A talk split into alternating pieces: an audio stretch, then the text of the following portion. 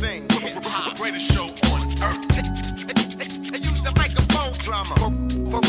For real, check it out. Türkiye'nin ilk ve tek handball podcast'i Tata'nın bu 10 yıldaki son bölümünden herkese merhabalar. Ben Cemal Görkemer'im, Ozan Can Sülüm'le beraber bu bölümde 2010'lar handbolu, Avrupa erkekler handbolunu değerlendireceğiz. Ozan merhabalar. Merhabalar. Yalnız bir not düşeyim, ben kadınları da değerlendireceğim. Ha sen tabii peki, özür diliyorum o zaman. Şöyle başlıkta bir dakika, niye ama yapalım. Onu da söyleyeyim. Başlıkta değişiklik yapma. Şeyden hani başlık onu da içeriyor sonuçta. 2010'ların takımı falan konuşacağız ya. Evet. Yani sonuçta benim sürpriz bir adayım var. Gerçi sürpriz de değil ama dur bakalım ne düşüneceğiz. Tamamdır. Peki. Yani o konulara sen hakim olduğun için kadınları tamamen sana bırakacağım. Hı hı. Öncelikle sana şeyi sormak istiyorum abi. 2010'lar handboluna dair aklına ilk gelen şeyi sorayım sana. Nedir mesela? Önceki yıllardan değişiklik nedir? Ne değişti? Nereye gidiyor? Ne oluyor yani handbolda 2010'lardaki olan bitenlerden itibaren? 2010'lar handbolun zirvesidir. Yani handbol hiç olmadığı kadar kabul edilen, handbol hiç olmadığı kadar işte nasıl diyeyim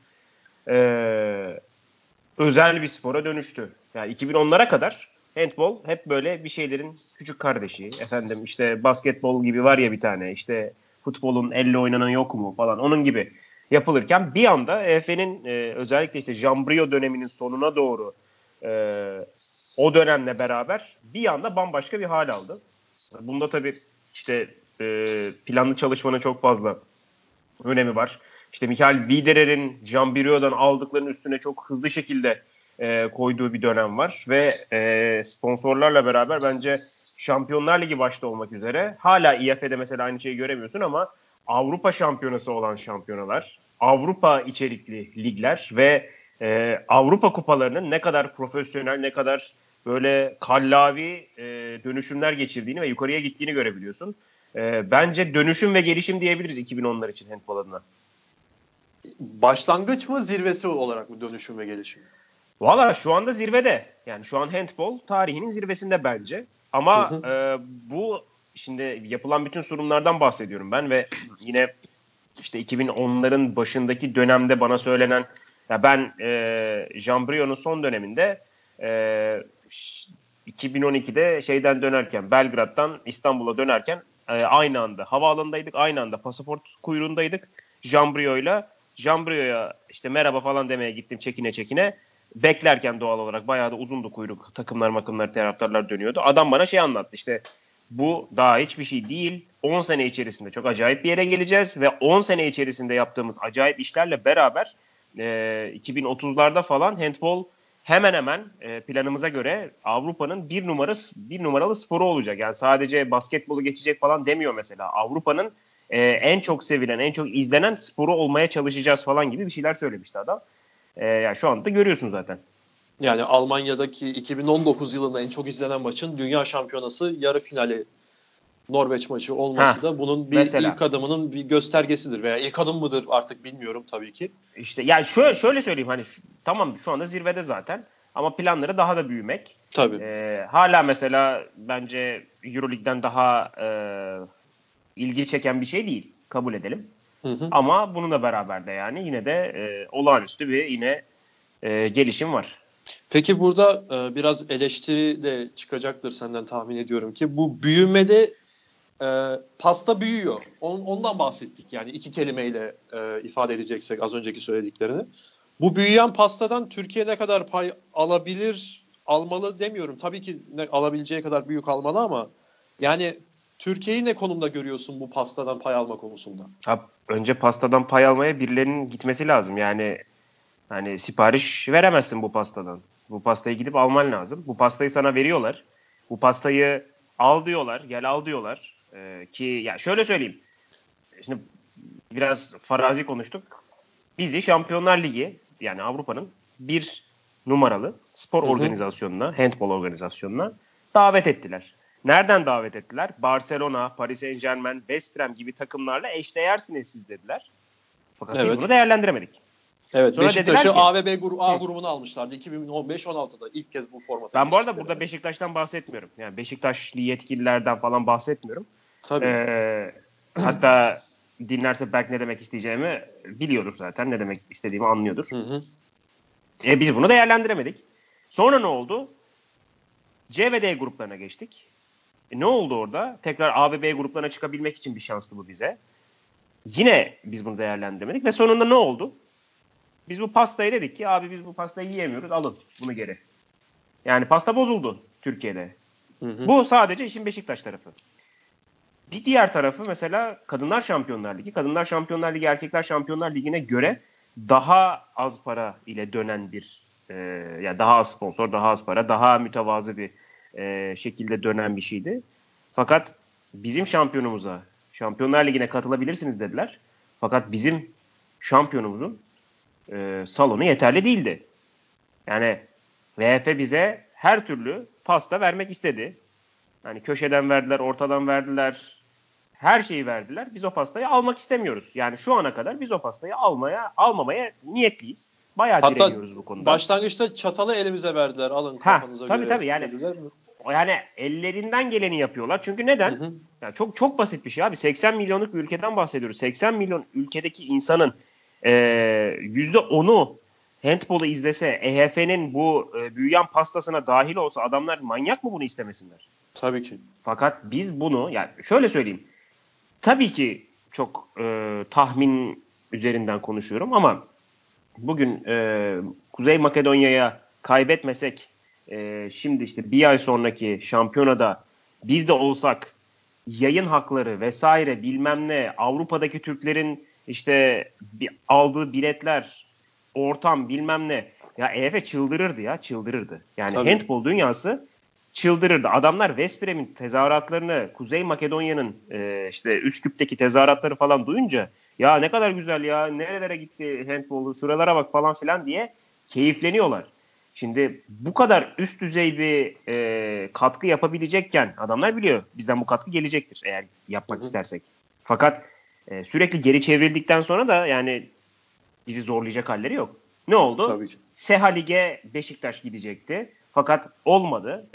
Sanıyorum yönetim ekonomik sebeplerden dolayı kabul etmedi bunu. Ya da işte ne bileyim bilmiyorum bir şekilde olmadı. Yeni pazar Çin. Yani Çin'in handbolla en ufak bir alakası yok. Çin'in Avrupa ile en ufak bir alakası yok. Seha Lig'de en ufak bir alakası yok. Fakat bir tane yayın hakkı satarsın Çin'de. O Çin'in maçları izlenir. Bitti. Yani Seha için inanılmaz bir şey bu. Yani sen her yerden kendini çektikten sonra ya bize de hiç şans vermiyorlar, hakemler de bilmem ne yapıyor falan deme hakkın yok ki senin zaten. Tabii ki.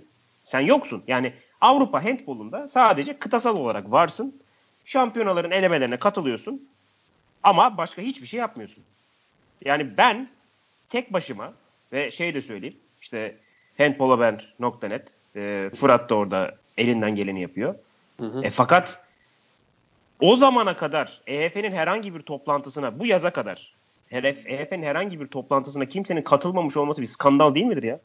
Tabii ki. Abi. Benim ne işim var abi, ben spikerim. Yani tamam işte handbol seviyorum, handbol oynadık falan da. Ya benden başka nasıl kimse katılmış olamaz? Böyle saçmalık olur mu? Adamlar yani uzaylı gibi baktılar bana. Ya sen Türkiye, aramızda bir Türk var falan diye. Ya böyle saçmalık olur mu ya? Ondan sonra işte yani neden EHF bize biraz daha yardımcı olmuyor? Neden EHF işte şunu bize vermiyor? Niye versin? Yani bu şeye benziyor. Hani bir tane çocuk parkta uzaktan seyrediyor. Kimse benimle oynamıyor diye ağlıyor. Buna benziyor.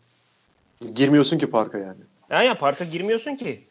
Yani kimseyle iletişim kurmaya çalışmıyorsun ki. Yani söyleyeyim bak. TFF'nin ben yıllardır söylüyorum. Hatta yanlışım yoksa ismini unuttum şimdi. Çok özür diliyorum kendisinden. Sosyal medya ve web sitesiyle ilgilenen biri de bana tepki gösterdi orada. Yani TFF'nin medya ile ilgili herhangi bir girişimi dahi yok ki. Yani THF'nin web sitesinde ne kadar zor olduğunu hepimiz biliyoruz THF'nin web sitesinin. Bir şey bulmakta gerçekten zorlanıyoruz. Türkiye Handbol Federasyonu Twitter adresi mesela ne veriyor bize? Hiçbir şey. Yani bir tek milli maçlarda skor yazıyor. O da belki yani. Yani Handbol Federasyonu'nun bak şimdi Handbol Federasyonu 17 kişiyi takip ediyor. Takip ettiği 17 kişi arasında mesela bakıyorum şimdi. Bak. Kanallar var. EHF var. Yani Sports TV, NTV Spor. Akif Çağatay Kılıç, Doktor Osman Bak, İHF, EHF Euro, Hamza Yerlikaya, Mehmet Kasapoğlu, 7 metre TRT Spor. Ya abi EHF'nin diğer hesapları nerede yani? Şampiyonlar Ligi'ni niye takip etmiyor burası? Ne bileyim ya, tamam biz kendi içimize bu kadar kapanamayız ya, ben onu söylüyorum. Yani mesela bizim Handball Federasyonu'nun Twitter hesabı teknik direktörlerimizi neden takip etmiyor mesela? Niye onlarla bir iletişime girmiyor? Ya evet, mesela İlker Şentürk yok abi. Yok milli takım baş antrenörü İlker Şentürk. Milli takım baş antrenörümüz yok. Yardımcımız yok. Evet. Kadın milli takım antrenörümüz yok. Oyuncularımız yok. Şampiyonlar Ligi yok. Şampiyonlar Ligi yok yani. EHF kupası yok. European Cup var bir tek burada. Yani ne yapılmaya çalışılıyor burada şimdi? Ben anlamadım. Ya şey mi yapacağız? Şunu anlamıyorum ben. Şimdi Türkiye Cumhuriyeti Gençlik Spor Bakanı tabii ki takip edilecek. Ama evet, bir tek o takip edilince ne olacak yani? Doktor Mehmet Kasapoğlu'nun hani sorumluluğunda olan milyon tane spor var. Handball'la ilgili bir tane tweet attığında onu retweet etmek için mi takip ediyoruz bunu? Nedir şimdi bunun amacı? Ben bilmiyorum. Ya bu inanılmaz bir saçmalık bence. Ben bunu söylüyorum. Yani bu şekilde de söylüyorum. Kimse kusura bakmasın. Yani bu kadar kendi içinde bile kapanık bir federasyonun ve sporun herhangi bir şekilde gelişmesi, pastadan pay alabilmesi ya da gelişmesi bence mümkün değil. Bana göre bu imkansız bir şey. Yani o kadar da göreceli bir şey değildir zaten yani. Sırf sana göre. Bu kadar göreceli bir şey. Ya bu kadar göreceli bir şey olamaz zaten. Ya şimdi bakıyorum bizim mesela şeyler de yok. Çok fazla işte Beşiktaş'ın handball şubesinin Twitter'ı çok takip ediliyor. Çünkü Beşiktaş'ı çok fazla taraftar var. Evet. Ama yani bu kadar dediğim gibi içine kapanık bir camianın ve dışarıyla hiç iletişim kurmamaya çalışan, bak şey demiyorum hani kurup da başarısız olan falan demiyorum. Kurmamaya çalışan. Kafaya takmıyor bunu yani. Mesela şunu anlayamıyorum ben. Beşiktaş Eren vardı sosyal medyaya bakıyordu aynı zamanda işte Beşiktaş TV'de de yani şöyle diyeyim handball takımının medya direktörlüğünü yapıyordu. Eren o dönemde bir tane Beşiktaşlı ünlüye gitti, handball maçı var dedirtti. Bir tane Beşiktaş futbol takımından birine gitti, Beşiktaş'ın maçı var gelin falan dedirtti. Sadece 2-3 sosyal medya paylaşımıyla Türkiye'nin handball seyirci rekoru kırıldı biliyorsun şeyde. Sinan Erdem'de.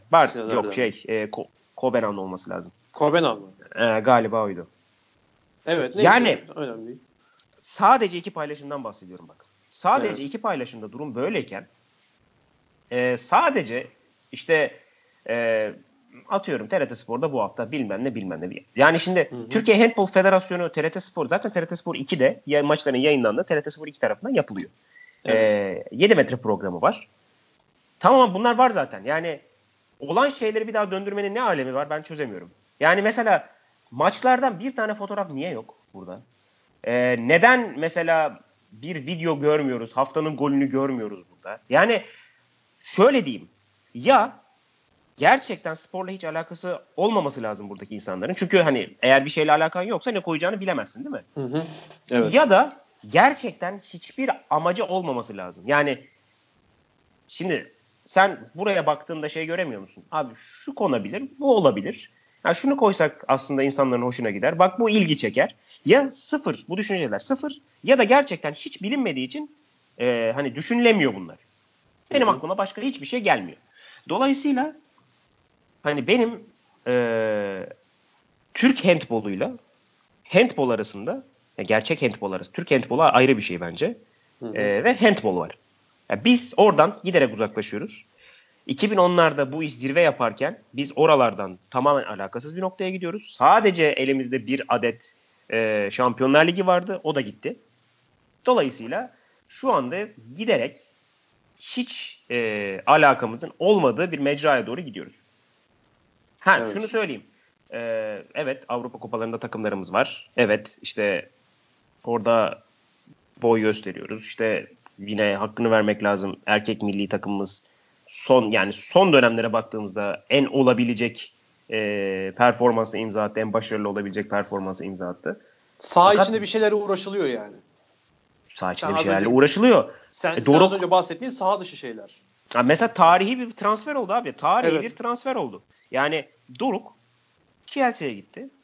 Biz bunu yani bir Şampiyonlar Ligi şampiyonuna, Şampiyonlar Ligi şampiyonu olduktan birkaç sene sonra genç oyuncumuzun oraya direkt olarak transfer olmasına inanamamız lazım. Ki evet. Öyle zaten. Ama bununla beraber bir de üstüne ne var? Bakıyorum şimdi. Handball Federasyonu Twitter adresinde. Nerede Doruk? Nerede yok. Doruk? Yani Doruk'un fotoğrafı yok. İşte Doruk'un geliyorum 18 neye geldim? Temmuz'a geldim. Yok. Yok yani. Mayıs'ta belli olmuştu galiba transferi. Öyle mi? Duyurulmuştu. Öyle ya. Şöyle ya. Bizim Şampiyonlar Ligi'nde oynayan bir tane oyuncumuz var. Hiç mi bir şey olmadı yani? Ya da bizim bu sene yurt dışına transfer olan bir sürü oyuncumuz var. Nerede bunların haberleri? Hatta onu geçtim. Ben bu işe hiç girmek istemedim. Çünkü hala doğru düzgün bir açıklama yok kulüplerinden. Evet. Yunus'la Durmuş Ali'nin çok ciddi skandala varan bir olay oldu. Kovuldular resmen. Haksız şekilde. Evet. Nerede bunun haberleri? Yani veya buna tepki nerede? Veya nerede? Ben şimdi Twitter'a bakıyorum diye hani belki şey olabilir. Sitede ne var? Yani ben şunu söylemeye çalışıyorum. Handball sadece sahada oynanan bir şey değil. Hiçbir spor artık maçta oynanmıyor. Yani sen eğer ben bunu şey olarak da hani şey diyebilirler işte sen medyadasın da ondan öyle düşünüyorsun. Biz işte öyle değiliz bilmem ne diyebilir insanlar da. Abi medyada olmadan nerede olmayı planlıyorsunuz? Medyada yani görünmüyorsanız nerede görüneceksiniz? İnsanlara şeyle mi ulaştı? Hani 1910'larda gazete zaten çocuklar vardı ya yazıyor diye. Onun gibi mi ulaştıracaksın yani biletleri falan? Medyada olacaksın tabii ki. Abi ben sana o anlattıklarına ufak bir minyatür bir ekleme yapayım. Beşiktaş MYK maçıydı galiba. Beşiktaş'ın iç sahada kaybettiği ilk maç uzun süre sonra. Ben o maçta salondaydım. Abi masa hakemi 2 defa ne için anons yaptı biliyor musun? Taraftar ıslık çalmasın diye. Yani salon sporlarını salonda izlemiş bir insanın böyle bir şeyde bulunabilmesi, beyanda bulunabilmesi mümkün mü ya? İşte yani taraftar ıslık çalmasın diye 2 defa anons yaptırdı. 3. de taraftar dışarı çıkarılacaktı. Islık çalıyor diyor. Hani herhangi bir sahaya bir şey atma veya bir işte şey falan hiçbir şey yok. Amaç eğer hani taraftar gelmesinse zaten bu çok başarılı bir hamle. Tabii. Yani eğer olan 15 kişi de gelmesin istiyorsanız eğer tamam gelmesinler zaten. Tabii yani benim Süleyman Seba'da bu sene 2-3 tane maça gittim. Dolu olan ilk maçtı hatta. Adam dolu olmasa rahatsız oldu herhalde. Çok gürültü var diye. Yani spor salonundaki bir maçta görüntüden rahatsız oldu galiba. Şöyle bir şey var. Yıllardır hiç değişmeyen bir profilden bahsediyoruz. Yani şöyle diyeyim. 20 sene önce nasıl yönetiliyorsa anladığım kadarıyla öyle yönetiliyor hala. Dolayısıyla şimdi kimse bu kadar başarılı olamaz. Yani gerçekten kimse bu kadar kendini yenileyebilen ki zaten olmadığını da görüyoruz. Kimse bu kadar başarılı olamaz. Bir şeylerin bir yerden değişmesi gerekiyor. Eğer değişmiyorsa zaten problemler ortaya çıkıyor. Ama 20 sene önce daha iyidir belki de abi. Onu da araya gireyim. Bir de şöyle bir şey var. Yaşar Sevim vardı yani o dönemde. Bir de şöyle bir şey var. Şimdi problem olduğunu da biraz kabul etmek gerekiyor. Bir de o var. Şimdi çeyrek final eşleşmeleri belli oldu. Hı-hı. Evet. Çeyrek final eşleşmeleri belli oldu. TF.org.tr haber. Çeyrek final eşleşmeleri belli oldu. Çeyrek final eşleşmeleri şöyle. Erkekler Türkiye Kupası çeyrek final. Şöyle. 2 tane görsel var burada. Hı-hı. Yarı final müsabakaları şu şekilde oynanacak. 1. eşleşme galibi, 3. eşleşme galibi, 2. eşleşme galibi, 4. eşleşme galibi. Canlı yayın programına göre değişiklikler olabilir. Bununla ilgili bir açıklama var mı? Yani hocalara yok. Mesela ya da ne bileyim yetkililere falan bir şey sorabiliyor muyuz?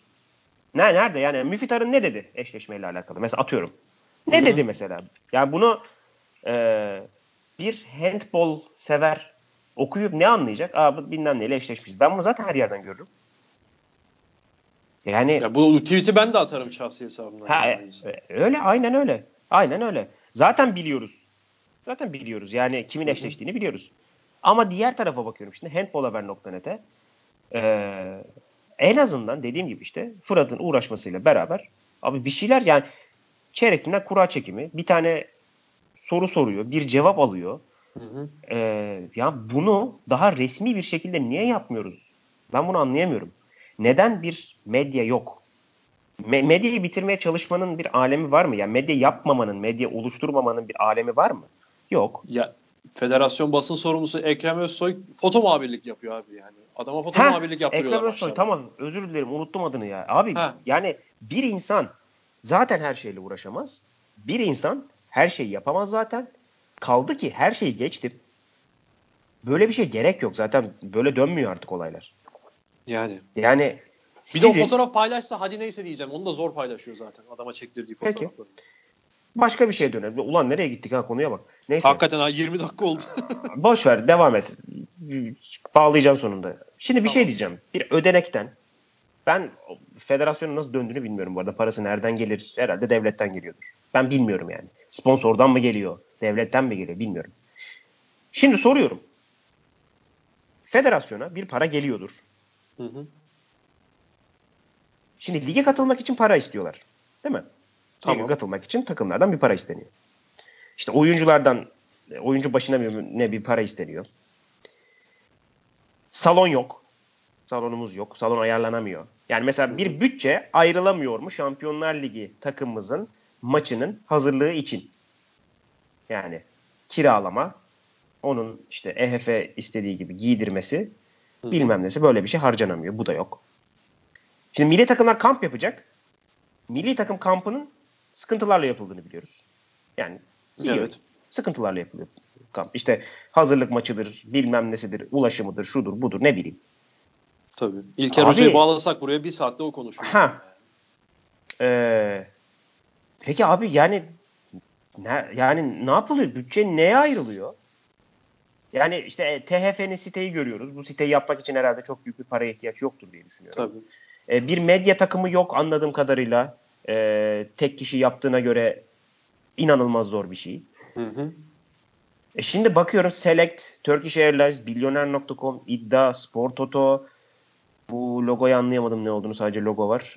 Kempa, bunlar THF'nin sponsorları. Onlardan da geliyordur para. Ne yapıyoruz abi? Nedir? Ne yapılıyor şu anda? Bana biri çıksın anlatsın, desin ki şu bütçe şuna ayrılıyor, bu bütçe buna ayrılıyor. Gençlere şu kadar yatırım yapıyoruz. Bilmem neye bu kadar yatırım yapıyoruz. Nerede abi? Yani biz handbolu nereye getirmeye çalışıyoruz? Ve şu anda nerede? Mesela bana bir planlarını anlatsın. Yok. Yani yok. Ve neden bunu söylüyorum? Tekrar başa döneyim ve bu konuyu kapatalım istersen. Çünkü herhalde yavaş yavaş şeye gideceğiz. Hakarete falan gideceğiz. Yani nereden geldik? 2010. 2010 ile 2020 arasında handball işi şuna çekti. Euro Lig'e, bak Köln'de Lanxess Arena diye bir yer var. İnanılmaz atmosfer oluyor. Siz de oraya gelin dedirtmeye başladı. Evet, 2020 handball Euro Lig buna geldi. Doğru. Handball basketbola yol gösteren bir hale geldi. Hı hı. Türkiye'de handball ne halde? Takımı kapanıyor. Yani en iyi yatırım gibi gözüken takımlar kapanırken milli takımının kaptanına uçakta senin takım kapandı bu arada, istersen kendine takım bak denen bir hale getiriliyor. Hı hı.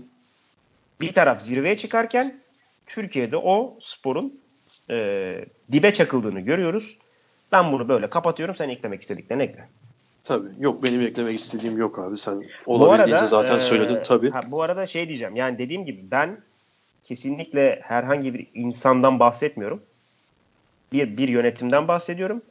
Medya olarak da dediğim gibi tek başına bir insanın bir şey yapması zaten mümkün değil. Hani kişilere hani beceriksizlik falan gibi bir şey, bundan bahsetmiyorum. Haberiniz olsun.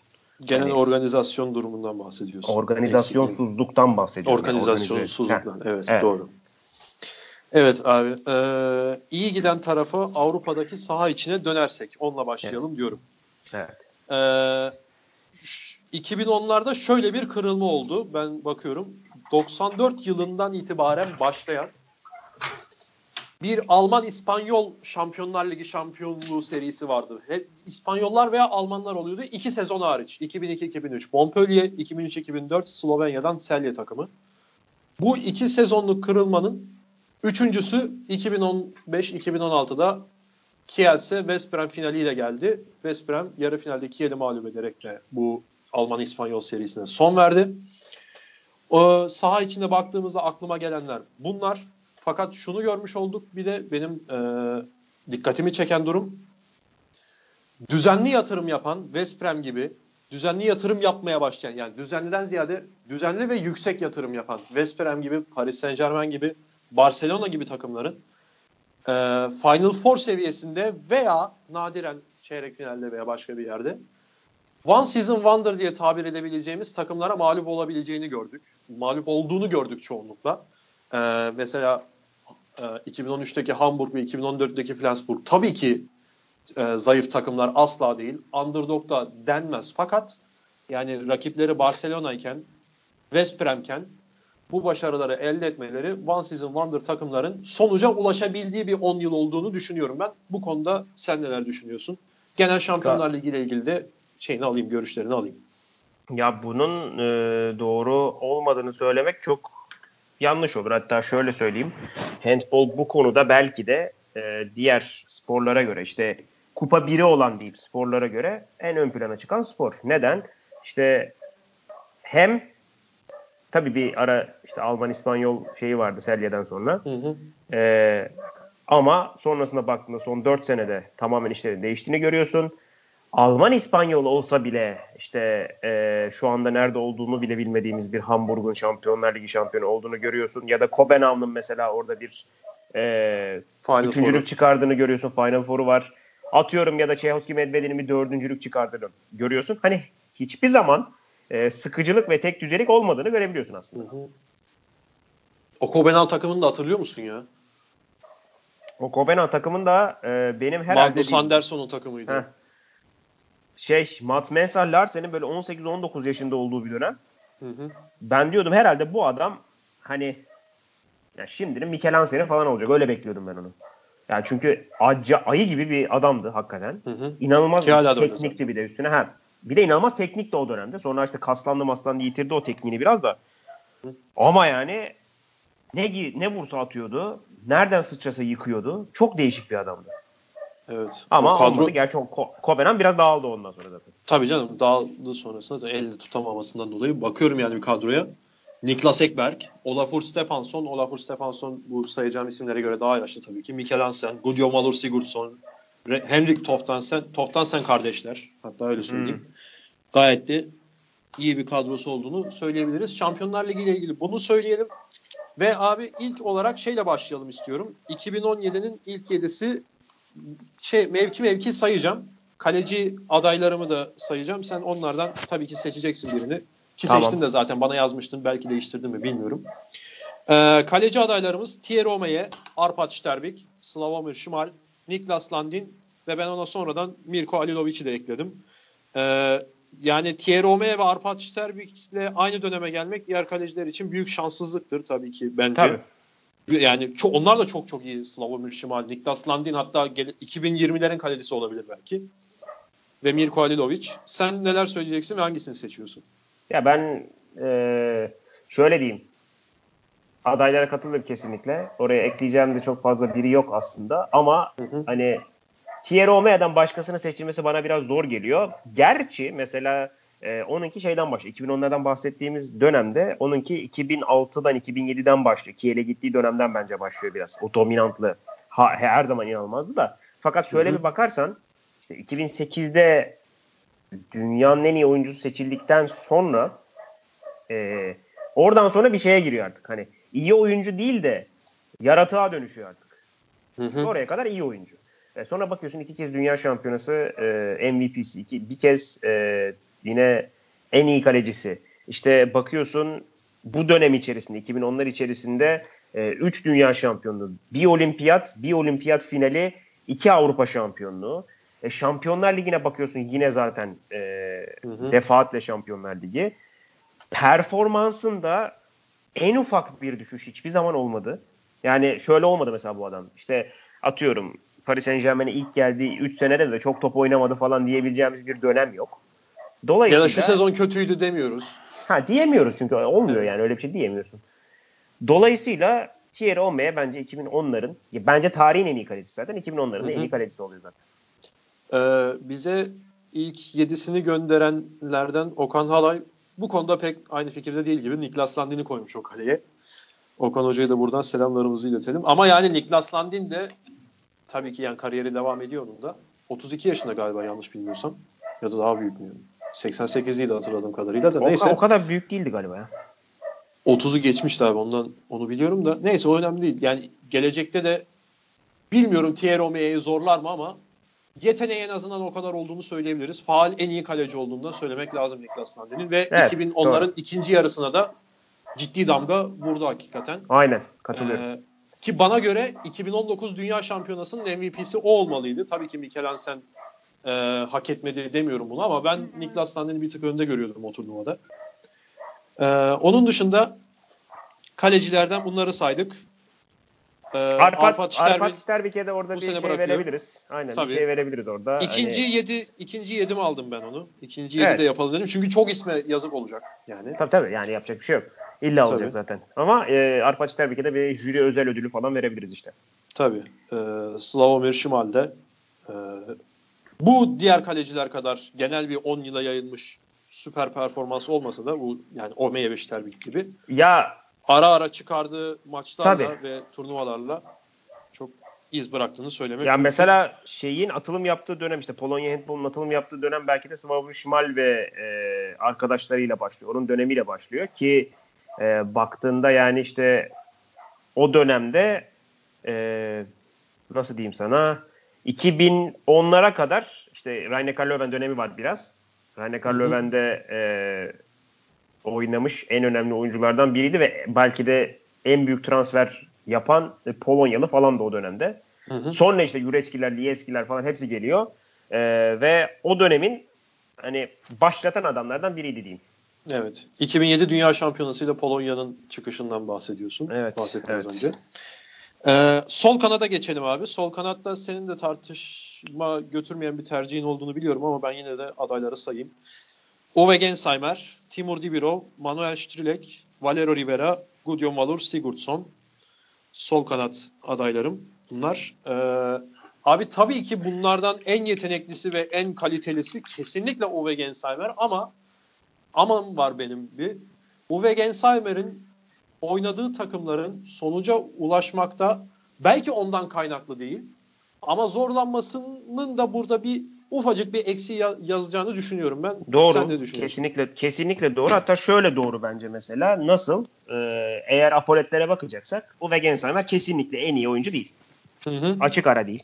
Fakat apoletlere bakmayacaksak kesinlikle o. Yani neden?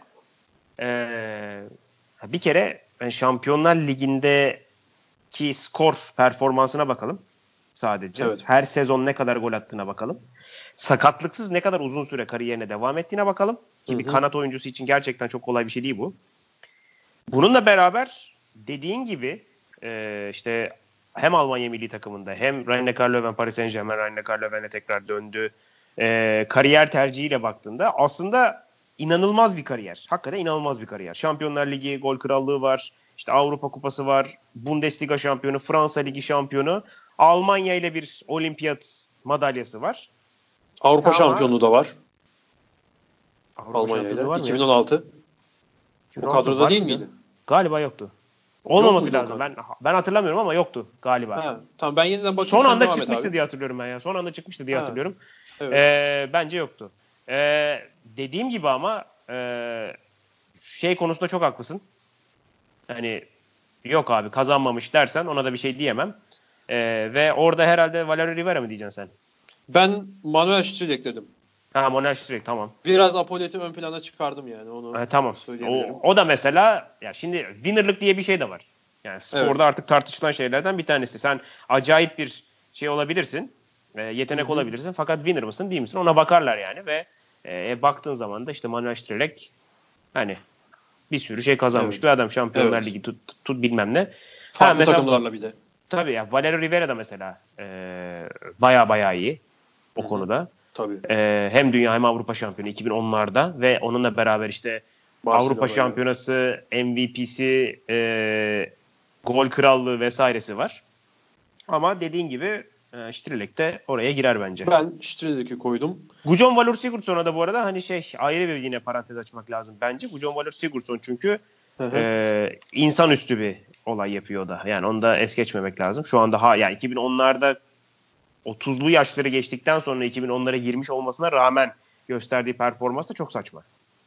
Evet. 39 yaşında Paris Saint Germain transferi yaptı yani.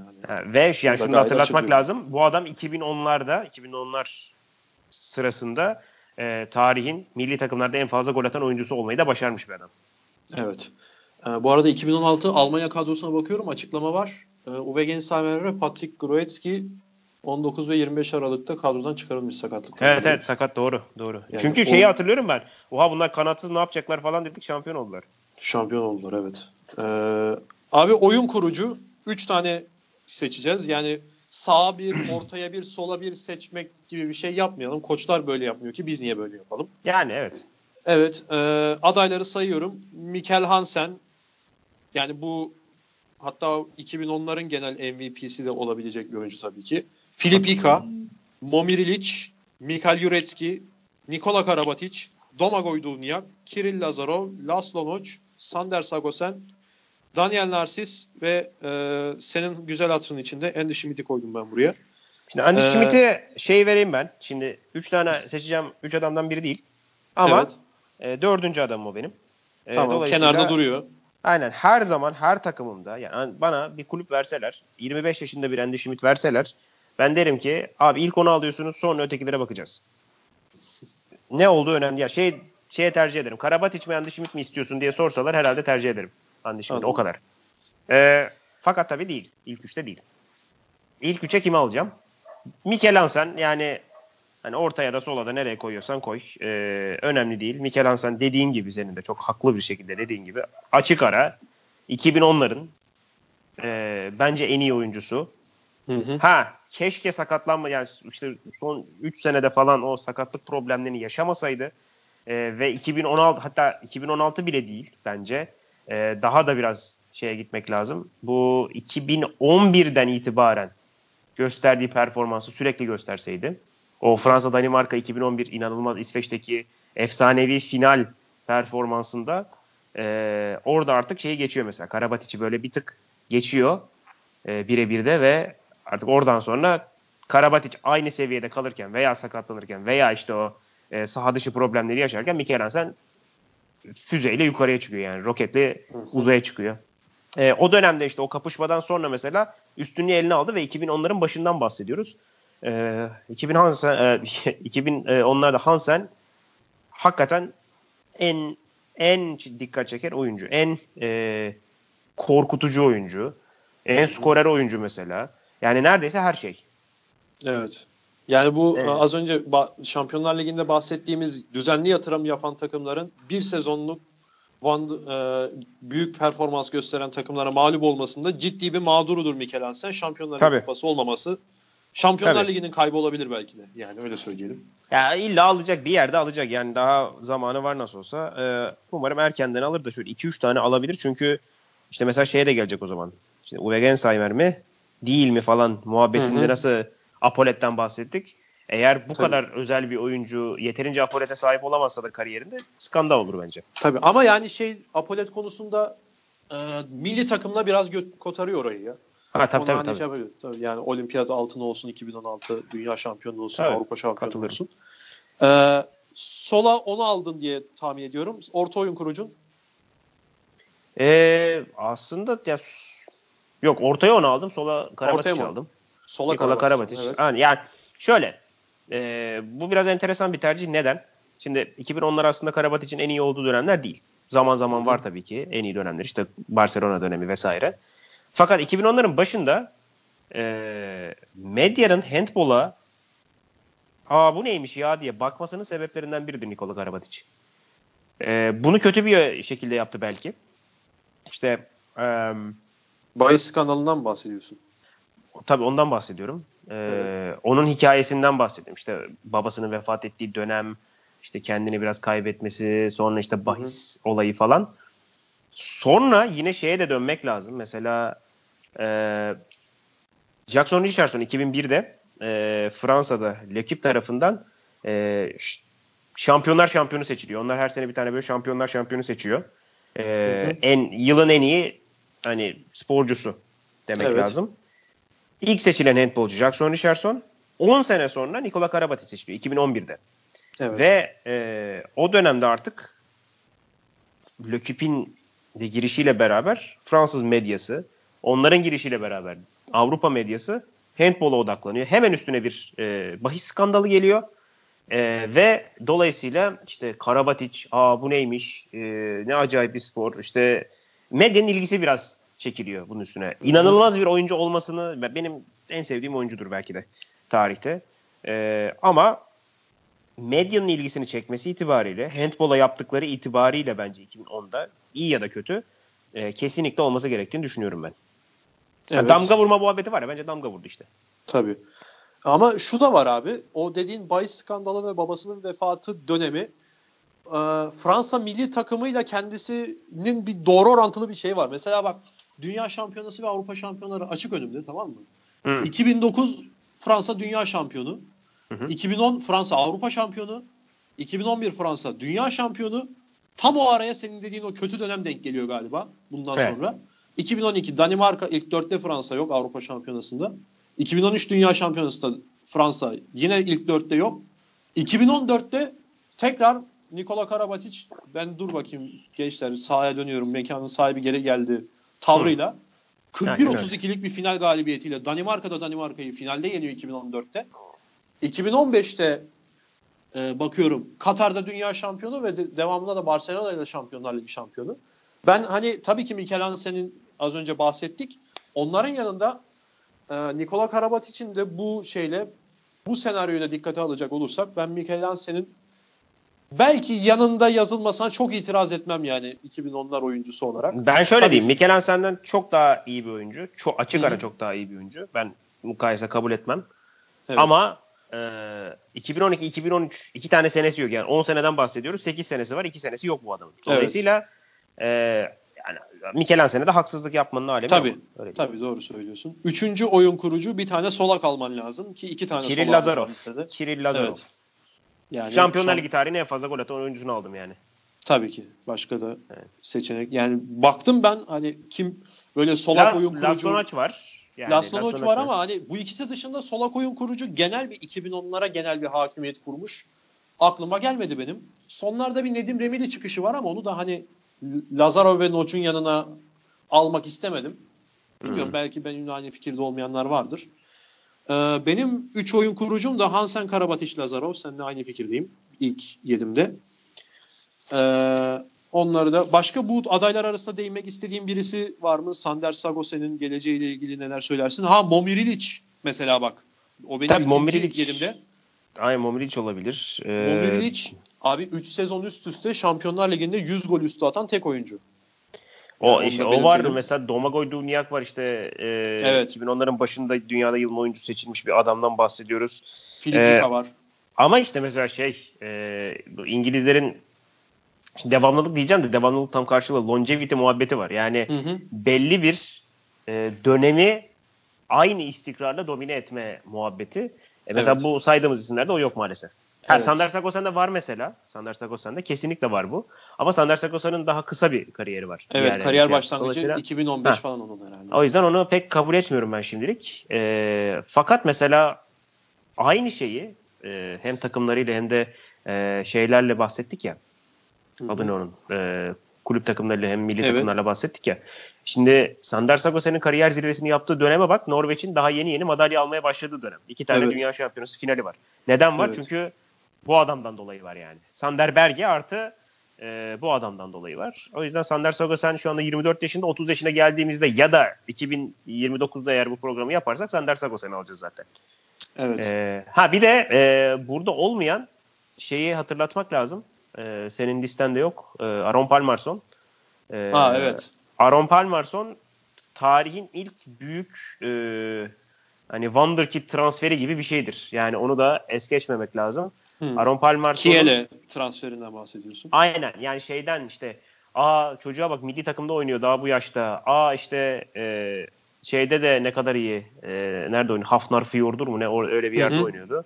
Doğum yeri orası da. Yani oralarda falan oynarken Kiel'e geliyor 2009 yılında 19 yaşında bir çocuğun burada ne işi var falan derken bir bakıyorsun acayip bir şeye dönüşüyor ve hani şey de söylemek lazım, 2010'ların başının Sander Sagosen'iydi.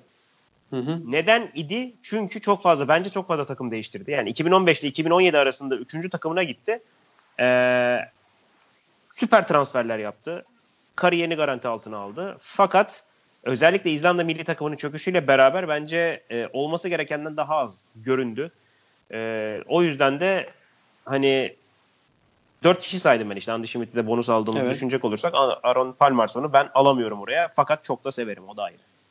Daniel Narcis'le ilgili de bir fikrini alayım abi. Sonra bize gelen mesajlardan oyun kurucu şeylerini geçelim, kanada geçelim. Daniel Narcis'le ilgili neler söylersin? Ya Daniel Narcis'in şeyi çok yönlülüğü mü diyeyim? Ya da işte maç içerisinde hani bakalım ne yapacak dediğin oyuncular vardır ya hep. Böyle mutlaka bir tane oyuncuya işte ya dur bakalım daha o sahneye çıkmadı dersin ya. Daniel Narcis öyle bir adamdı. Ve Daniel Narcis'in mesela bunu şey için söylemiyorum. Çok ayılar vardır mesela. Acayip ayı adamlar. Bu ayı adamlar belli bir noktadan sonra yorulurlar. Yani kas sonuçta, ne kadar kaslıysan o kadar çabuk yoruluyorsun ya. Evet. Fakat Daniel Narcis deli gibi kaslıydı. Acayip atletti. Bilmem neydi. Ben yorulduğunu hiç görmedim. Ve maç sonlarını mesela tamam artık ben topu elime alıyorum arkadaşlar, çekilin siz diyebilen bir adamdı. Her zaman başarı odaklı oynamış bir adam. Mesela bakıyorsun Şambaris Evan'ın en iyi dönemi, işte Bundesliga'da biraz tırt bir takım, sonra tekrar Fransa'ya dönüş. Kiel'e geliyor. Sonra 10 senede Kiel artı Paris Saint Germain ve o 10 sene içerisinde mesela bazen sakatlanıp Fransız milli takımının aldığı madalyaları takamayan oyuncular var o efsane kadro içerisinde. Fakat Daniel Narcis hep orada. Yani bu kadar dominant bir karakterle bu kadar istikrarlı olabilmek çok fazla oyuncunun yapabileceği bir şey değil. İsterdim almayı fakat şöyle diyeyim, ben Hansen'i şey olarak almıyorum. İçim rahat olarak almıyorum. Çünkü ben bir türlü o kadar ısınamadım Mikel Hansen'e. Bilmiyorum tavırlarından dolayı mı, bilmiyorum neyinden dolayı. İzlemekten çok keyif alıyorum fakat sevmek konusunda çok başarılı olamadım kendisini. Daniel Narcis'i çok severim ama Mikel Hansen'in yerine de alamam. Evet. Rıfat Şahin'in Milli Piyango eski Milli Piyango, şimdiki MYK altyapı antrenörü Rıfat Şahin'in ilk 7'si de Thierry Omeyan kalede, oyun kurucularda Mikel Hansen, Daniel Narcis, Kiril Lazarov var onun mesela. Karabatic yerine Hans Narcis almış. Sol oyun kurucu da Uwe Gensheimer. Okan Hoca'da da sağ oyun kurucu Gudjon Valur Sigurdsson. Kalede Niklas Landin var. Filip Yika, Mikel Hansen, Kiril Lazarov seçmiş mesela oyun kurucu üçlüsünde. Bizim geri kalan mevkilerde sağ kanada geçiyorum abi. Sağ kanat burada biraz zorlandım çünkü genel bir hakimiyet kuran sağ kanat çok az.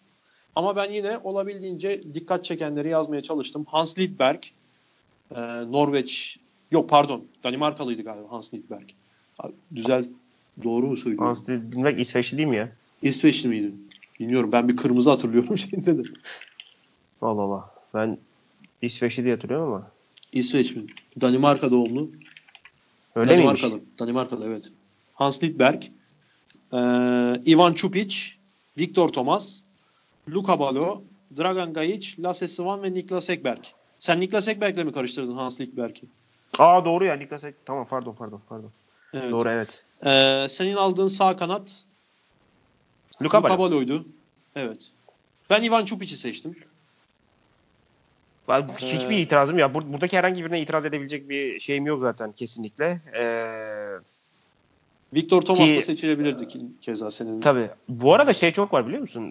Bunu işte şeye başlatmıştı. Handball Transfers galiba başlattı. Herkeste Laszlo Schwann var. Ona da mesela itiraz edemem. Nasıl itiraz edeceksin Laszlo Schwann'a yani? Evet. O da inanılmaz bir adam. Ben Luka Balo'yu niye seçtim? Şimdi çok basit bir sebebim var. Ben sağ kanat olarak büyüdüm. Büyürken Fransa milli takımında sağ kanat Luka Balo'ydu. Luka Balo o dönemde videolarını görüyorduk arada sırada. Adam orta sahayı 3 adımda falan geçip şuta çıkıyordu. Çok acayip bir yatay sıçraması var ya. Ya ben Luka Balo'nun insan olmadığını falan düşünüyordum o dönemde. Dolayısıyla Yani benim başka birini seçme ihtimalim yok. Tamamen geçmişten dolayı. Ha ama şimdi yani Luke Abaro'da başarısız falan bir adam değil yani. Tabii ki. Dolayısıyla bu arada şeyden mesela başlar. İşte atıyorum Luke Abaro'nun ilk milli maçı bildiğim kadarıyla Türkiye maçıdır. Ben öyle hatırlıyorum en azından. Öyle mi? Evet. Tabii milli takımda oynadığı ilk maç galiba yanlış hatırlamıyorsam Türkiye maçı. Bir Türkiye maçı. Dolayısıyla mesela hani beni ona bağlayan çok fazla şey var. O yüzden de Luke Abaro'yu seçtim. Ama zaten tarihin gördüğü en büyük atletlerden de biri. Evet.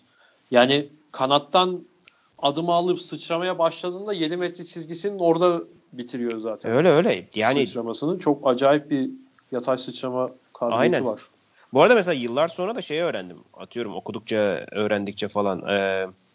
Aynı zamanda mesela acayip bir fotoğrafçı, inanılmaz bir sanatçı, inanılmaz tablolar yapan bir adam. Yani hatta işte yakın bu sene sonunda bırakma ihtimali var ve şeyden bahsediyor işte eğer Paris Saint Germain ona sözleşme önermezse bırakmak istiyor. Yani Paris Saint Germain'de bırakmak istiyor. Çünkü bu adam Parisli zaten. İşte Blaziyanç geldikten sonra bir tane soru sormuşlar.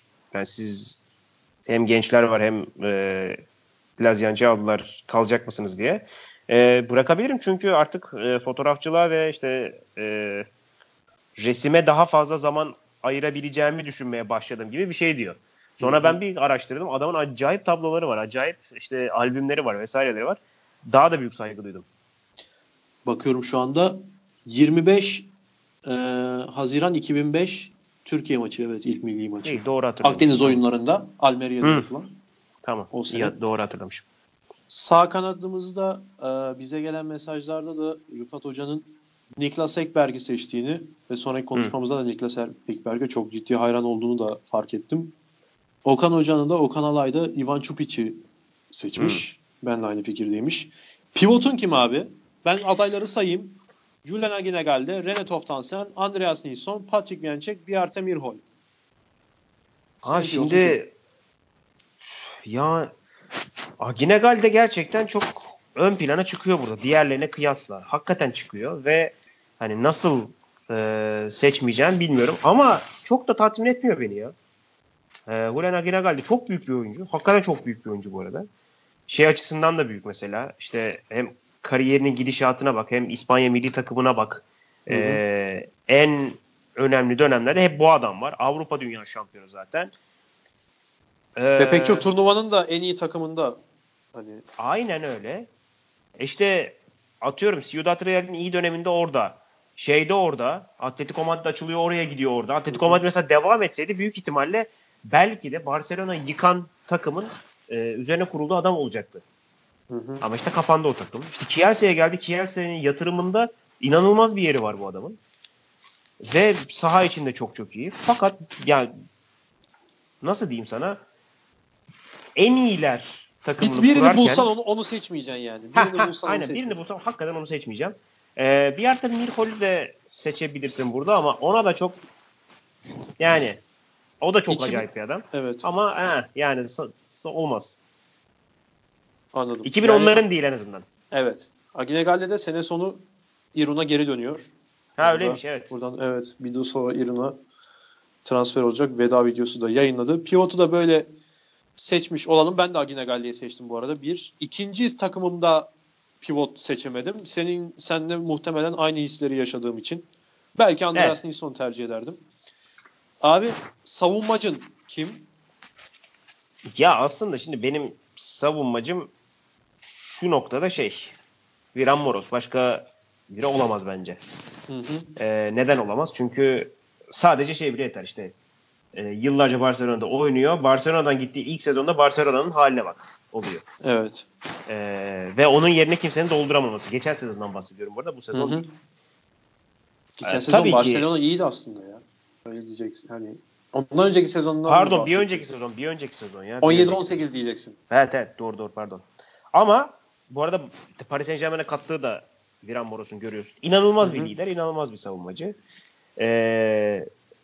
Luka Karabatic kesinlikle değil senin listeden bahsedeyim. Evet. Cedric Sorrento bana biraz geliyor. Onun da mesela Viran Moros ayrıldıktan sonra o kadar da çok bir numarası kendi başına dominant olmadığını gördük. Timuçin Şuk da bayağı sağlamdır. Onu kabul ediyorum. O da olabilirdi. Fakat bence onun üst düzeydeki performansı Viran Moros kadar iyi değil. Ben Viran Moros'un yani Avrupa'nın en üst kademelerindeki ilk final maçı olabilir galiba, izledim. 2005 Kupa Galipleri Kupası finali. Ademar Leon Zagreb. Yani hakikaten o dönemde de tabii ki belli başlı özellikleri farklı ama şimdiki gibi, yani şöyle söyleyeyim, toplamda 19 fark falan atıyor Ademar Leon 2 maçta Zagreb'e. Ki Zagreb'in pivotları Igor Vori falan yani. Öyle bir takıma hani çok sağlam duruyor ve o takımın savunmasında da ta o dönemden bile savunmanın bir numaralı lideri. Bize gelen mesajlara dönelim. Söylemeli. Pivot Rıfat Hoca Biarte Mirhol'u seçmiş. Okan Hoca Aginegalde'yi almış. Savunmada bizim adaylardan biraz dışına çıkmış iki hocamız. Rıfat Şahin Gedeon Guardiola demiş. Gedeon Guardiola'yı ben de söyleyecektim ama o da mesela Berlin'e gidip bir anda Şampiyonlar Ligi seviyesinden ayrıldığı için ben onu kabul edemiyorum pek. Yani şöyle kabul etmiyorum. Yok ya şöyle ona kendisine kırıldım tabii ki. Evet. Gitmemesi lazımdı. Fakat gitti. Gerçi ben olsam ben de işte 25-30 bin euro ayla Berlin'de yaşarım. Çok keyifli olur. Berlin de iyi yatırım yapıyor ha bu aralar.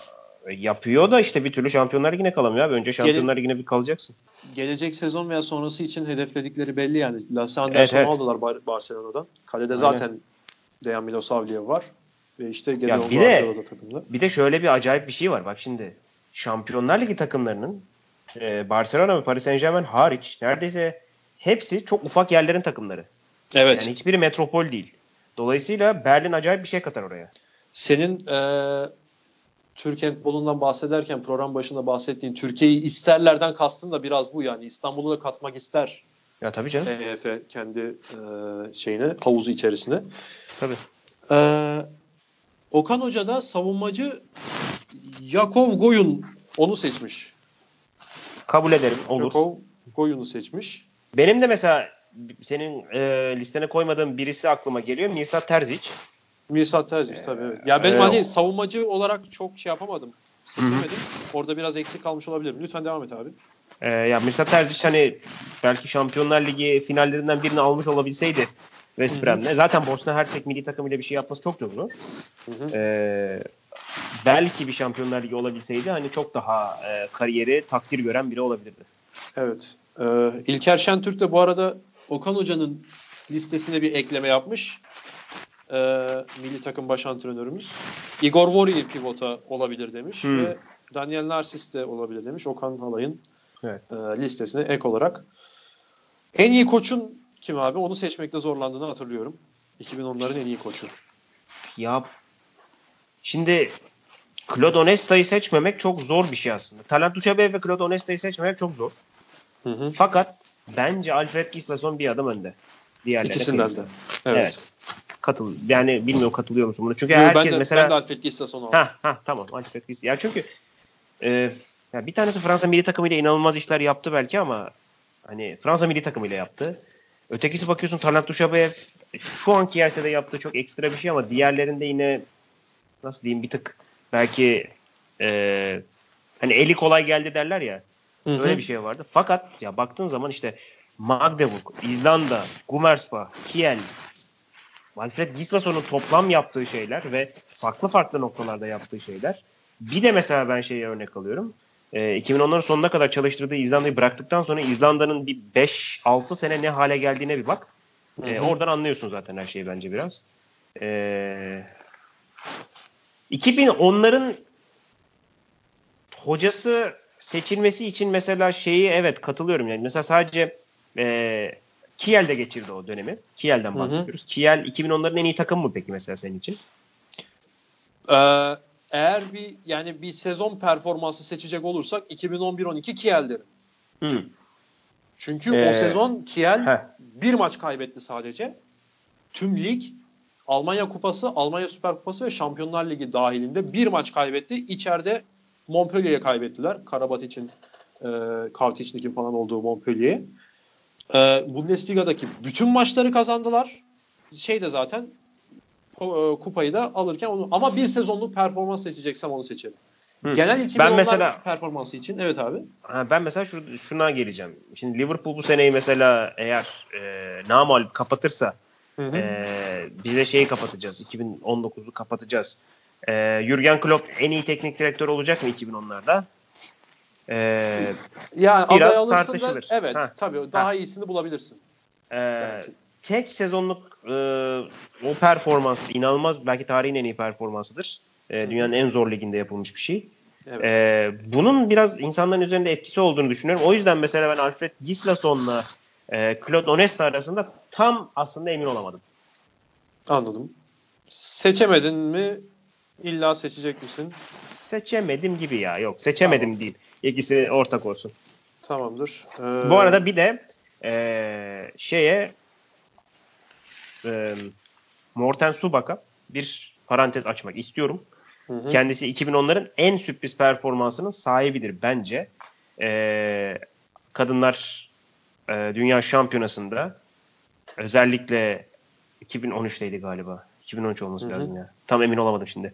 2013'teki diyeyim performansıyla Brezilya'yı, yani daha önce belki de hani dünya handbolunda çok yeri olmayan, hiç yeri olmayan, handbolda bilinmeyen bir ülkeyi şampiyonluğa, dünya şampiyonluğuna götürmesiyle beraber yaptığı iş bence çok acayipti. 2010'ların en sürpriz performansı da bence o Brezilya ve Morten Subak. Evet. Koçlardan da adayları da ismini geçirmiş olalım. Alfred Gislasson, Talat Duşabayev, Xabi Pascual, Claude Onesta, Ulrich Wilbeck ve Patrice Kanaye. Patrice Kanaye de ben kendim biraz duygusal bir seçim olarak koydum ama tabii ki aynı fikirde olabilir. Her türlü koyarsın. Tabii ki yani. 2018 Montpellier çok acayip bir şeydi. Abi hemen diğer sorulara da geçelim. Vaktimiz de daralıyor. Bu 10 yılın oyuncusu sen Mikel Hansen dedin. Ben de sana çok itiraz edemeyeceğim. Dedim ya. Zaten yapacak bir şey yok ona. Evet. Aynen. Yani pek gönlün yok ama. Yok ama yapacak da bir şey yok. Bu arada hocalardan da Rıfat Hoca, Talat Duşabayev'i, Okan Hoca Alfred Gislasson'u almış koç olarak. Rıfat Hoca'nın 10 yılın oyuncusu da Thierry Omeyan bu arada. Ona da tabii ki kabul. Çok itiraz etmek mümkün değil. Kabul. Abi bu 10 yılın takımı, kulüp ve milli takım seçmeni isteyeceğim senden. Norveç Kadınlar Milli Takımı. Milli takım, evet. Kesinlikle Norveç Kadınlar Milli Takımı. Hatta şöyle demek lazım. Son 15 senenin en iyi takımı. Ya baktığın zaman Avrupa Şampiyonası'nda 2004'ten bu yana sadece 2 Avrupa Şampiyonası kaybettiler. Bir tanesini finalde kaybettiler. Diğer yandan da şeye bakıyorsun. Dünya Şampiyonası'na bakıyorsun. Dünya Şampiyonası'nda da yine işte 2011-2015 şampiyonu, 2017 finalisti ve olimpiyatta da 2012 şampiyonu, 2016 3. artık daha ne olacak zaten. Evet. Kulüp olarak? Kulüp olarak ya kulüp olarak kimi seçmek lazım bilmiyorum. Şimdi Barcelona seçilebilecek bir takım. Ama tam tatmin olmadım. Mesela normalde işler yolunda gitseydi Paris Saint Germain. Ama hiçbir zaman şampiyon olamadı. Yani son 3-4 sezonu Şampiyonlar Ligi şampiyonu olabilirdi mesela bu takım. Elimizde çok kolaylaşırdı ama olmadı. Evet. Kimi alabiliriz oraya? Emin de olamadım ya. Ben Kiel'i aldım ya. Bence de Kiel. Kiel yani bence şöyle diyeyim. Her ne kadar son döneme doğru biraz artık performansları düşse de Bundesliga takımlarının bir Bundesliga takımı seçmek zorundayız. Çünkü 2015-16'ya kadar Bundesliga vardı sadece. Evet. Ve geçen sene de UEFA Cup şampiyonu abi. Bu da hani mesela bir apoletik sonuçta. Aynen öyle. Bir de şundan dolayı abi Paris Saint Germain gibi, West Brom gibi, Barcelona gibi yüksek bütçe. Belki bunlara yakındır bilmiyorum o kadarını ama o kadar yüksek bütçe olmamasına rağmen çok ciddi bir istikrar olduğunu söylemek lazım. 2010 Şampiyonlar Ligi şampiyonu. 2011'de Final Four'da yok. 2012 şampiyon. 2013 Final Four'da var. 2014 finalde mağlup oluyor. 2015'te ve 2016'da da Final Four'da bulunuyor ki muhtemelen bu sene de olacak Final Four'da. Aynen. Öyle bir görüntü veriyor en azından şimdilik form durumuyla. Aynen. Ben milli takım olarak da kadınlara hakim olmadığım için erkeklerden seçtim. Tabii ki Fransa. Onda yani artık tartışılacak, konuşulacak bir şeyi yok, kesinlikle pek yoktur. Son düzlükte biraz böyle Danimarka'nın hata olsa da damga vurma konusunda Fransa'yı geçtiklerini söylemek çok da mümkün değil. 10 yılın olayını soracaktım sana. Sen Brezilya kadın milli handbol takımından bahsettin. Aynen, onların dünya şampiyonu olmasıdır bence. Ben 2018 Montpellier diyeceğim. Ona da katılmamak mümkün değil. Belki bunlara aday olarak 2016 finalindeki geri dönüş olabilir Şampiyonlar Ligi. Ha evet, bak o da iyi. O da yani bayağı iyi. 15 dakika kala 9 farktan West Brom karşısında Kiel'senin geri dönüşü belki buraya da olabilir. 10 yılın sürprizi de 10 yılın olayına benzer bir şeydir zaten. Ben yani 2018 evet, yine Montpellier derim buna. 10 yılın maçını seçebiliriz belki. Onu da seçelim abi, evet. Evet, 10 yılın maçı da zaten programda bahsetmiştim. O işte İsveç'teki 2011 finali. Hansen Karabatic uzatmaya giden efsane final. Evet. Oradaki hem düello bence, hem de yani o final hakikaten böyle ne bileyim şey olarak izlenebilir. Yani çok sevdiğim bir filmi böyle canın çeker, yemek söylersin, izlersin falan ya keyifle. Öyle bir final o. Yani özel bir şey yok. Nasıl diyeyim? Bir izleme zamanı yok. Zamansız böyle. İstediğin zaman izleyebilirsin. Öyle bir şey. Bu aralarda handbol maçı tekrar izleme modumdayım. Bunu da önerdiğin iyi oldu. Ben o maçı izlememiştim. Mutlaka izle. Çok acayip. Benim izlediklerim için 2010 maçları içinde en böyle keyif aldığım, hoşuma giden abi 2016 yarı finali West Brom Kiel. Uzatmaya giden. West Brom Kiel. Çok acayip bir maçtı. Çok acayip hoşuma gitmişti o maç. Ben hani bu tekrar izlememiş olsam 2012 finaline derdim ama o maçı ilk izlediğim Şampiyonlar Ligi maçı olduğu için gözümde biraz büyütmüş olduğumu fark ettim. 2016 yarı finali West Brom Kiel olduğunu söyleyebilirim ben. İzlediğim en iyi maçın. Tabii ki çok daha ileri muhakkak vardır. Ben kendi açımdan söylüyorum. O maçı büyük ihtimalle ben anlattım da hiçbir şey hatırlamıyorum şu anda maçla alakalı. 2006 Final Four'unu anlatmış mıydın? Anlattım. Son Kiel 4 Final Four'u anlatmış olmam lazım benim. He. Sadece yani, finali ben anlatmamıştım. Ya bir şöyle hatırlar mısın onu söyleyeyim. Domagoj Duvnjak'ın golüyle son 2 dakikaya 2 farklı önde giriyor ki yani. Sonra bir anda işler dönüyor. Uzatmada West Brom noktayı koyuyor. Tamam. Aynen. Tamam, bu şey sezonu ya, tamam. Efsanevi penaltılarla biten sezon. Tamam. Evet. Kiel'senin şampiyon oldu işte. Az önce bahsettiğimiz 10 yılın olayı sürprizi derken. 10 yılın ülkesi. Ya Fransa. Yani Fransa'dan başka bir şey olmaz. Şu anda dünyanın en iyi takımına sahipler. Şey olarak demiyorum, başarı olarak demiyorum. Kadınlar da dünya şampiyonu. Kulüp olarak da şey yapar mısın? Ekler misin üstüne yani? Onu da tabii katacak yani, olursan. Tabii şey yani hem coefficient'a bak. Şu anda ülke puanı en yüksek takım haline dönüşüyorlar. Almanya'yı geçtiler. Bundesliga'yı geçti ligleri yatırımlarla beraber. Kadınlarda dünya şampiyonu oldular. Kadınlarda ligleri çok üst düzey. Erkeklerde zaten söylemenin alemi yok. Evet. Alt yaş gruplarına baktığın zaman her yerde neredeyse madalya alıyorlar. Fransa yani başka bir ülke olamaz bence. Olmamalıydı zaten. Ben Almanya diyeceğim biraz şundan dolayı. 2010'larda Final Four'a soktuğu takım sayısı farklı. Rhein-Neckar-Löwen, Hamburg, Flensburg, işte Füchse Berlin, Kiel veya işte EF Cup'ı da mesela erkeklerde işin içine kattığımızda orada da değişik şampiyonlar çıkardı. Ki mesela çok iyi olmamasına rağmen Fransa gibi, atıyorum İspanya gibi, Danimarka gibi favori takımlar arasında belki bu seviyede olmamasına rağmen 2016 şampiyonluğunu da aradan bir çekip çıkarması da bende biraz etki bıraktığını söyleyebilirim. Ama muhtemelen ya ben böyle düşünüyorum ama sen daha haklısındır. Yani ben sana da şey yapmadım hani itiraz edeyim. Yok ben şundan dolayı kulüp ve Avrupa kupaları arasında yani, konusunda herhangi bir itirazım kesinlikle yok. Fakat şöyle bir itirazım var.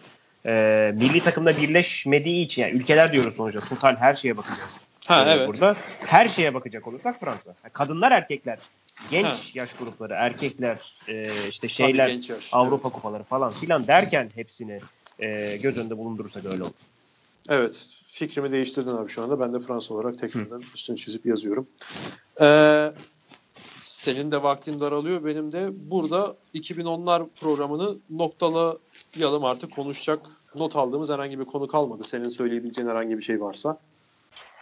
Yok. Herhalde her şeyi söyledik. Bir tek şey aklımdaydı, onu unuttum. Pivot'tan bahsederken söyleyecektim. Tolga Özbahar da kadro yollamamış ama şey demiş. Ben de bir ara Türkiye Kupası MVP seçim. Bizde mesela MVP olayı da çok fazla yok. Mesela sezonun MVP'si diye bir şey var mı? Ben bilmiyorum. Abi varsa da biz bilmiyoruz işte hani. Hiç ha, duyduk işte yani. Bu. Yani. Şeye sorsun mesela Tolga MVP bir kere seçildim diyor. Belki birkaç kere daha seçilmiştir. Bilmiyoruz ki. Haberi olmayabilir, doğru. Yani haberi olmayabilir. Biri seçmiştir belki MVP. Kimseye söylememiştir. Aynen. O da kadroyu yollasaymış iyi olurmuş. Evet ya. Pek çok İlker Hoca'dan da kadro bekledim ama. Aslında neyse, mesela ben şimdi şöyle diyeyim. Bunu illa dinlerler. Sonuna kadar da umarım dinlerler. Evet. Orada mesela şeyi söyleyeyim ben. Aktif oyuncuların hepsi karşılaştıkları, hem milli takım hem de Avrupa Kupası diyeyim, karşılaştıkları en iyi oyuncuları yazsınlar mesela, biz de onu görelim. Evet. Olabilir. Yani şu adam bunu beni aldı kenara koydu falan diye. Ha. 2020'nin ilk programında da bunu da bahsederiz. Aynen. Tamamdır. Bu programı da böyle kapatalım. 2010'ların son programına, 10 yılın son programına da 2010'ların en iyi handball, 2010'lara damga vuran handball olaylarını, oyuncularını, takımlarını konuştuk. Başlangıçta Türk handboluna ciddi, federasyona ciddi sistemlerle başladık. İnşallah mesajlarımız da yerine iletilir diyelim. Geleceğe de umutla bakıyoruz çünkü yapacak başka bir şeyimiz yok. Öyle bitirelim programı. Ozan teşekkürler abi. Ben teşekkür ederim, ağzına sağlık. Sana ve tüm dinleyicilerimize, pardon öncelikle tüm dinleyicilerimize, sonra sana iyi yıllar diliyorum. Ben de. Görüşmek üzere. 2020'de tekrar görüşmek dileğiyle. Seneye görüşürüz. Hoşça kalın. Hoşça kalın.